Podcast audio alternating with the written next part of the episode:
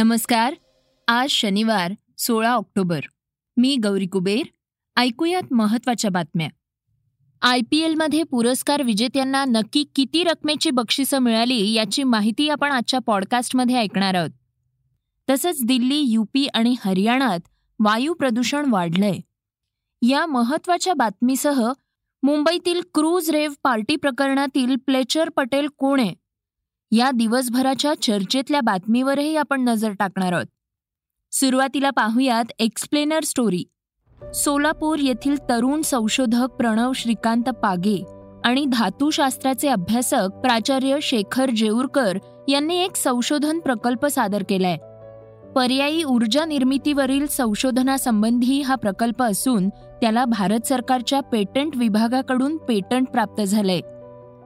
जैविक विघटन होणाऱ्या कचऱ्यापासून कमी खर्चात इंधन बनवणं ज्यामुळे जास्त उष्णताही मिळेल आणि कमीत कमी कार्बन वायू आणि धुराचं उत्सर्जन होईल. असं या संशोधनाचं स्वरूप आहे. जैविक विघटन योग्य कचरा हा घरगुती नैसर्गिक आणि कारखाने या तीन ठिकाणी तयार होतो. तो एकत्र गोळा करण्यासाठीचा खर्च वाहतूक किंवा त्याची साठवणूक करणं हे वरील तीन वेगवेगळ्या ठिकाणी करावं लागतं. या संशोधनात हे तीनही एकत्र करून त्यांचं रूपांतर ज्वलनशील पदार्थामध्ये करता येईल अशी ही प्रक्रिया आहे.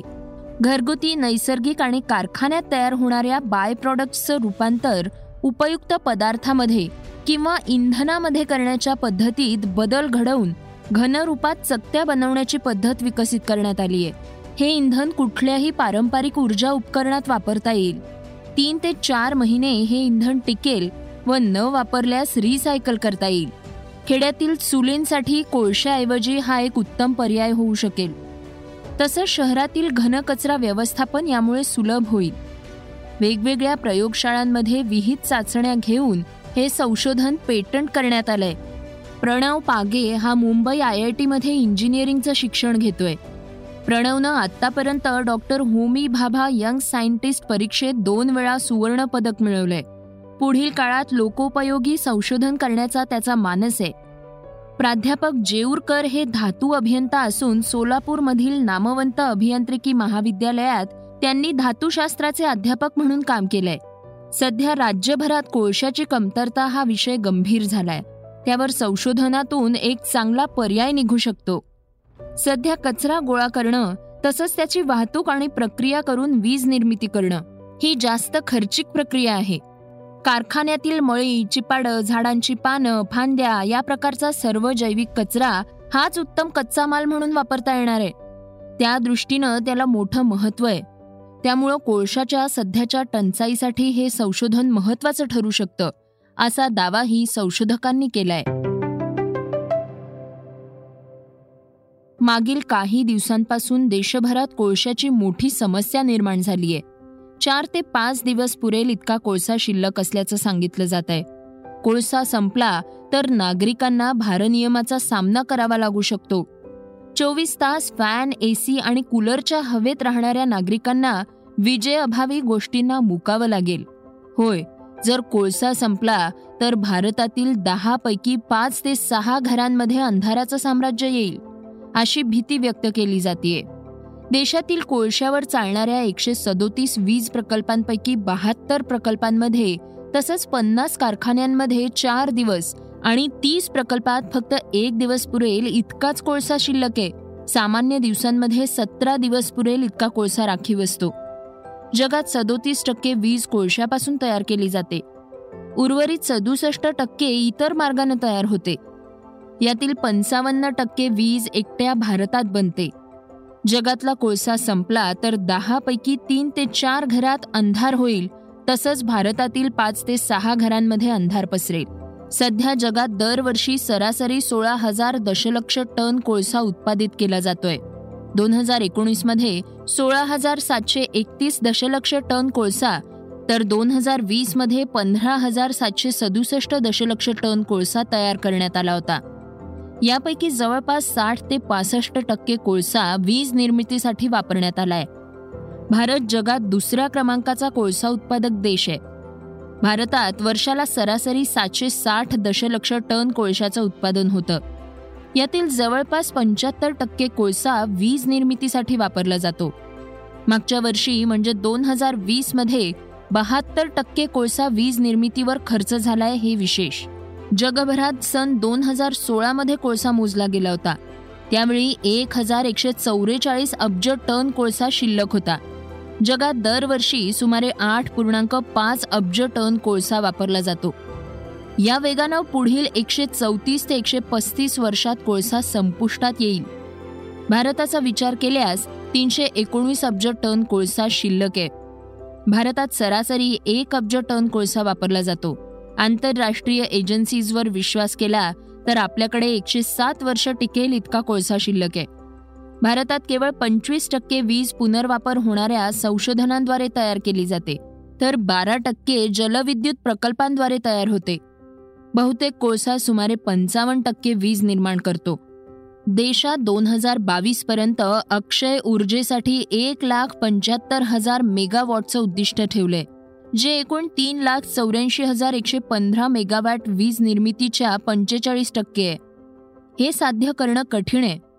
दोन हजार वीसच्या अहवालानुसार केवळ पंचवीस टक्के ही संसाधनं वीज निर्मिती करण्याच्या सक्षम आहेत.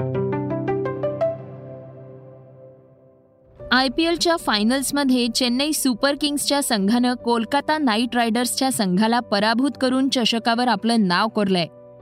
चेन्नईनं एकूण दहा वेळा फायनलमध्ये धडक देत चौथ्यांदा विजेतेपद मिळवलंय. जाणून घेऊयात यंदाच्या चौदाव्या हंगामात सर्वोत्तम कामगिरी करणाऱ्या पुरस्कार विजेत्यांना नक्की किती रक्कम बक्षीस म्हणून मिळालीये विजेता संघ असलेल्या सी एस केला वीस कोटी रुपये तर उपविजेते के के आरला बारा पूर्णांक पन्नास कोटी रुपयाचं बक्षीस मिळालंय.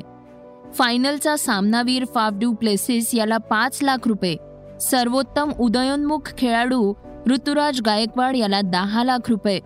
हंगामातील सर्वोत्तम कॅचसाठी रवी बिश्नोईला दहा लाख रुपये. सर्वोत्तम गेम चेंजर खेळाडू हर्षल पटेलला दहा लाख रुपये. सर्वात मोठा षटकारासाठी रॉबिन उथप्पाला दहा लाख रुपये. पॉवर प्ले मधील सर्वोत्तम कामगिरीसाठी व्यंकटेश अय्यरला दहा लाख रुपये. पर्पल कॅप अर्थात हंगामातील सर्वाधिक बळींसाठी हर्षल पटेलला दहा लाख रुपये. ऑरेंज कॅप अर्थात हंगामातील सर्वाधिक धावांसाठी ऋतुराज गायकवाडला दहा लाख रुपये. तसंच हंगामातील सर्वात मौल्यवान खेळाडूसाठी हर्षल पटेलला दहा लाख रुपये अशी बक्षिसं देण्यात आली आहेत. आता स्पीड न्यूजवर नजर टाकूयात. पाकिस्तान ब्युरो ऑफ द स्टॅटिस्टिक्सच्या साप्ताहिक अहवालानुसार पाकिस्तानात महागाई बारा पूर्णांक सहासष्ट टक्क्यांनी वाढली आहे तर गेल्या आठवड्यात महागाईचा दर शून्य पूर्णांक दोन टक्के नोंदवला गेलाय. त्यामुळे टोमॅटो बटाटे आणि तुपाचे भाव गगनाला भिडले आहेत. जिओ न्यूजच्या अहवालानुसार ब्युरोनं अहवालात म्हटलंय की गेल्या आठवड्यात वाढत्या महागाईमुळे टोमॅटो बटाटे तूप मटण आणि गॅस सिलेंडरसह बावीस वस्तू महाग झाल्या आहेत. या अहवालानुसार घरगुती एल पी जी सिलेंडरच्या किमती त्रेचाळीस पूर्णांक शहाण्णव रुपये प्रति किलो तुपाच्या दरात दोन पूर्णांक नव्याण्णव रुपये प्रति किलो. तर मटणाच्या किमतीत चार पूर्णांक अठ्ठावन्न रुपयांनी वाढ झालीय. राज्यात पुढच्या दोन दिवसात मेघगर्जनांसह पावसाची शक्यता हवामान विभागाकडनं वर्तवण्यात आली आहे बंगालच्या उपसागरात कमी दाबाचं क्षेत्र निर्माण झाल्यानं हा परिणाम जाणवणार. आहे अशी माहिती हवामान खात्याच्या पुणे विभागाचे वैज्ञानिक के एस होसाळीकर यांनी दिली आहे विदर्भ मराठवाड्याच्या काही भागात तसंच उत्तर मध्य महाराष्ट्रातील काही भागात पावसाची शक्यता आहे. देशात हिवाळा सुरू झाल्यानं दिल्ली एनसीआरमध्ये वायू प्रदूषण वाढताना दिसते दिल्ली उत्तर प्रदेश आणि हरियाणा यासारख्या राज्यात वायू प्रदूषण वाढल्याचं चित्र आहे. देशातील सर्वात प्रदूषित शहरांपैकी दिल्ली एनसीआरमधील बहुतेक शहरं टॉप टेनमध्ये आहेत. यापैकी उत्तर प्रदेशचा ग्रेटर नोएडा पहिल्या स्थानावर आहे. त्यानंतर हरियाणातील गुरुग्राम दुसऱ्या स्थानावर आहे. सर्वाधिक प्रदूषित शहरांपैकी पाच उत्तर प्रदेश आणि तीन शहरं हरियाणातील आहेत. महाविकास आघाडी सरकारचं प्रमुख पद उद्धव ठाकरेंकडे कसं गेलं? याबाबतचा किस्सा शरद पवार यांनी पत्रकार परिषदेत कथन केला. राज्यात सरकार स्थापन होत नसल्यानं सर्व पक्षांची खलबतं पार पडत होती. त्यानंतर राज्यात महाविकास आघाडी सरकार स्थापन झालं. ऐकूयात काय म्हणाले आहेत शरद पवार. व्यक्तिगत सलोखा हा अत्यंत जवळचा होता. बाळासाहेब एका दिलदार रणवतीचे ग्रस्त होते. आणि त्यामुळं या ग्रस्तांनी महाराष्ट्राच्यासाठी काही योगदान दिलं. आज म्हणजे बाळासाहेबांनी त्यांच्या संघटनेने आणि ज्यावेळी सरकार बनवायची प्रसंग आला त्यावेळी तीन पक्षामध्ये सगळ्यात जास्त खासदार आमदार हे त्यांच्या पक्षाचे होते. त्यामुळे त्यांच्या पक्षाचा नेता करायचं ठरल्याच्या नंतर आपल्या जुन्या मित्राच्या चिरंजीवाला ही जबाबदारी घ्यायला आपण भाग पडावं असा माझा आग्रह होता. आणि माझा आग्रह असल्यामुळे मी सक्तीनं त्यांचा हात वर केला सगळ्यांनी टाळ्या वाजून त्याचं स्वागत केलं आणि त्यांची निवड त्या ठिकाणी झाली. पण माझी फडणवीस साहेबांना विनंती ही आहे की कृपा करून असल्या गोष्टी तुम्ही आक्षेप घेऊ नका. क्रूजवरील ड्रग्ज प्रकरणी एनसीबीनं केलेली संपूर्ण कारवाईच बोगस असल्याचा दावा मंत्री नवाब मलिक यांनी पुन्हा एकदा केलाय. यावेळी त्यांनी आणखी एक गौप्यस्फोट केलाय. यामध्ये फ्लेचर पटेल कोण आहे? त्याचा एनसीबीशी संबंध काय? असा सवाल त्यांनी विचारलाय. आज जे मी प्रश्न निर्माण करतोय या पेंडेंट पंचच्या बाबतीत. एनसीबीने याचा खुलासा करावा की हा फ्लॅचर पटेल कोण आहे? झोनल डायरेक्टर यांच्याशी त्यांचा काय संबंध आहे? त्यांच्या परिवारातल्या लोकांच्या सोबत ते फोटो टाकताय. माय लेडी डॉन सिस्टर या नावाने टॅग करताय.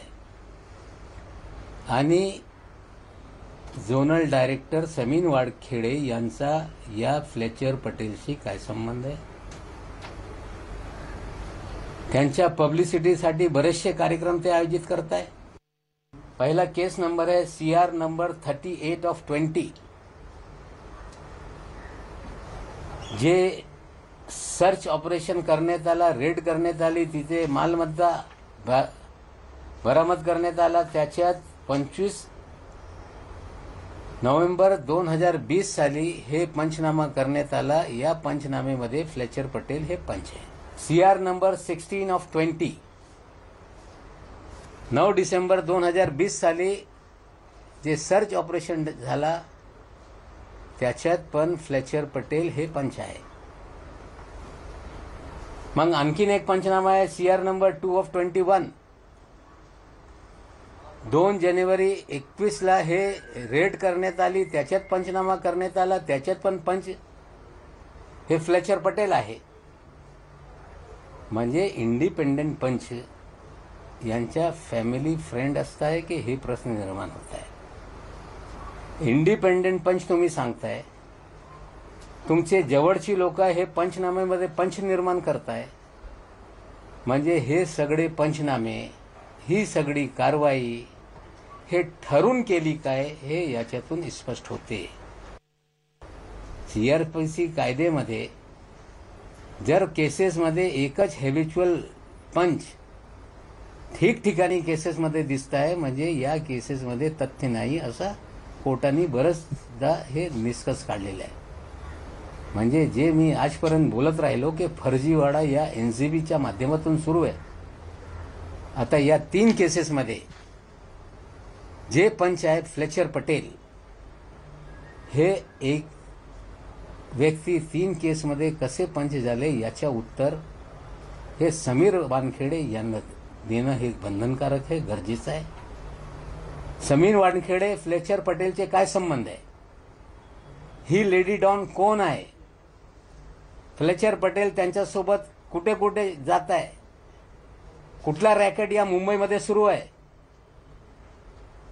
फ्लेक्चर पटेल लेडी डॉनच्या सोबत या फिल्म इंडस्ट्रीमध्ये काय दहशत निर्माण करताय?